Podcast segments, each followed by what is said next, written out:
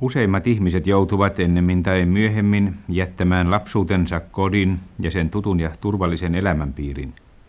Kangasniemeläinen neiti Lyyli Himottu on kuitenkin saanut olla koko pitkän elämänsä siinä vanhassa kodikkaassa puurakennuksessa, jossa jo aikoinaan hänen isällään oli suutarin verstas ja jossa äidin hompelukone surisi iltamyöhään asti. Vanhempien käsityöperinteet viitoittivat myös Lyylitytön elämäntien – Hänenkin käsissään ovat valmistuneet monet ledingit ja muut käsityöt. Mutta nyt saa ompelukone olla hetken hiljaa. Muistikuvat kulkevat lapsuuden ajan käsityöläisperheen elämään ja silloisiin aikalaisiin.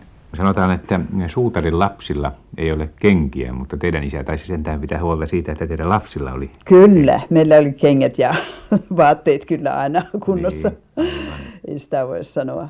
Niin. Ja teidän äitinne sitten ompeli. Joo, hän ompeli, ompeli kaikkia töitä, aina paidasta turkkiin saakka. hän teki turkkeja ja palttoota ja, ja leninkiä ja alusvaatteita ja miesten paitoja erikoisen hyviä. Ja mm. minäkin vielä tein miesten paitoja herroille, joille ei ostopaita kelvannut. Ja se oli silloin paljon arvokkaampi niin, tuo. Niin, niin. niin, ja se tehtiin erikoisella mallilla. No minkälaista oli naisten muoti siihen aikaan, kun teidän äitinne ompeli? No hameet olivat pitkiä ja tiukat, tiukat eh, yläosat niissä ja, ja kyllä ne hienosti oli tehtynä ja, ja koristellen. Enemmän koristeita puvuissa siihen aikaan minun lapsena ollessa, kuin mitä minä muistan. Niin enemmän koristeita oli tavallisesti Leningeissä ja, ja kaikissa enemmän koristeita kuin nykyaikana. Niin, niissä oli Ja ne piti istua hyvin. Niin. Mm.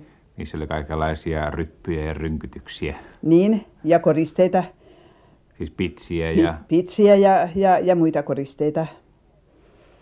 Mutta, mutta nyt ei ole enää niin paljon, eikä niin istuvia pukuja, kun siihen aikaan ne piti istua niin kuin valettu päälle. Mm. No, oliko silloinkin naiset semmoisia, että ne vaativat joka tärkeimpään juhlatilaisuuteen uuden puvun? No melkein. Hyvin, hyvin paljon ne vaativat mutta säilyttivät kyllä juhlapukuja aika pitkään.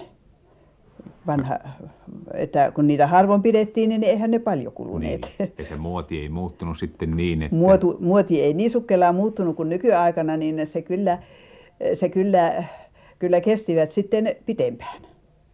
Oliko kangaslaatuja hyvin paljon jo silloin No kyllä, oli jonkun verran. Ne toivat niitä Pietarista ja Viipurista ja Helsingistä ja Mikkelistä ja Jyväskylästä. Aina joku toivat sieltä, jotka parempaa tahtovat, niin ostivat sieltä. Ja olihan niitä paikkakunnallakin kaupoissa jonkun verran. Ja kotikutoisista kankaista tehtiin hyvin paljon. Ne kutovat pumpulikankaita ja, ja, ja villakankaita. Niistä, on, niistä äitini ompeli aika paljon äh, leninkiä ja ja hän teki pikkupoikien pukujakin ja kaikkia semmoisia, niin niitä tehtiin paljon kotikutoisista kankaista, äh, villasista, puolivillasta ja koko villastakin joskus. Sellaisia töitä, töitä ne tekivät, niitä tehtiin.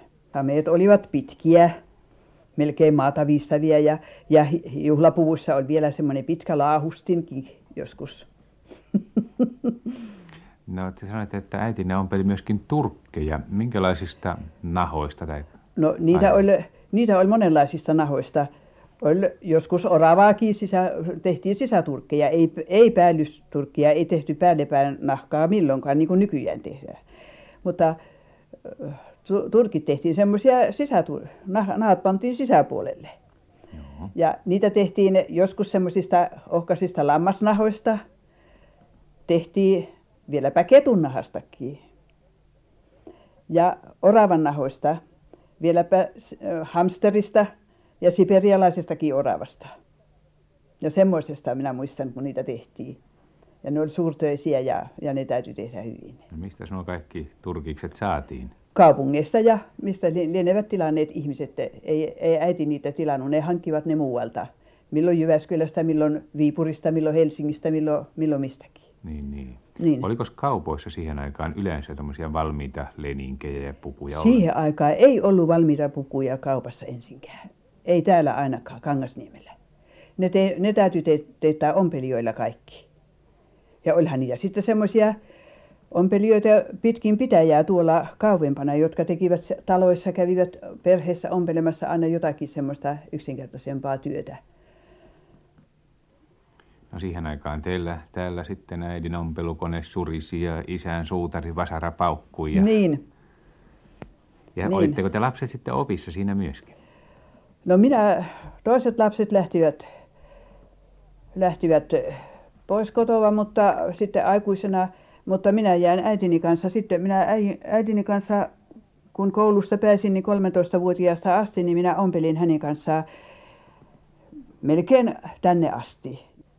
No oliko teistä mieluisaa ruveta opettelemaan äidin ammattia? No kyllä minä mielellään, minä hyvin näppärästi pie, pikkutytöstä asti. Minä ompelin koneellakin jo niin, pien, niin pienenä, että minä en, minä en istuvalta ei ylettynyt jalat siihen koneen polkusimelle. Minä seisallaan ompelin siinä nukevaatteita. Jaha, ja pyöritin vaan ompelukonetta ja ompelin niitä. jaha. Ja äidistä oli tietysti hauskaa, että hänen Niin. tyttärensä tunsi kiinnostusta Niin. samaa työtä kohtaan. Niin, ja tein paljon jo niin, että, että minä sitten jo menin äidistä edelle sitten jo loppuvuosina, Niin. vaikka en minä muualla oppia käynytkään mi- missään muualla kuin kotona. Niin. No entä sitten kun kauppoihin alkoi tulla valmiita pukuja ja leninkejä, niin silloin kai sitten vähän väheni näiden ompelijoiden työ. No ei minulta ole vähentynyt ja minä en vielä tähän ikään asti, niin minä en tunne mitä on työttömyys. Niin, että minulla Niin. on työtä aina. niin, niin. Aina ja sitä riittää vielä nytkin, Jaha, vaikka niin. olen näin vanha. Minkälaisia leikkejä teidän lapsuudessa ne leikittiin? No leikittiinhän niitä, jos jonkinlaisia palloahan sitä lyötiin ja, ja hypättiin tuolla ja käytiin uimassa tuolla rannalla aina ja, ja marjassa ja, ja sitten tuolla isossa pappilassa joka kesä tehtiin semmoinen retki, pari kertaa retkissä pappilalapset ja minä ja sisareni niin me mentiin sinne, kun Raasi Hinkulavainella oli viisi tytärtä, niin me mentiin sinne aina leikkimään aina päiväksi siellä. Siellä puutarhassa leikittiin oli semmoinen leikkimökki sillä rannalla. Tuossa pappilan puutarhassa oli semmoinen leikkimökki, jossa me piettiin taloa aina siellä ja, ja semmoista. Ja hyvin miellyttäviä ihmisiä ne oli siellä ne, ne, ne ihmiset. Se oli sieltä Pohjanmaalta tullut se tabuun ja rouva oli Ruotsista kotoisin Haaparannalta. Pidettiinkö silloin tämmöisiä lastenkutsuja jo? No hyvin vähän, mutta sitten, sitten isompana kun minä olin, niin sitten oli semmoisia nuorten kutsuja, aina kun minä olin jo melkein aikuinen sitten, siinä jo lähemmä 20.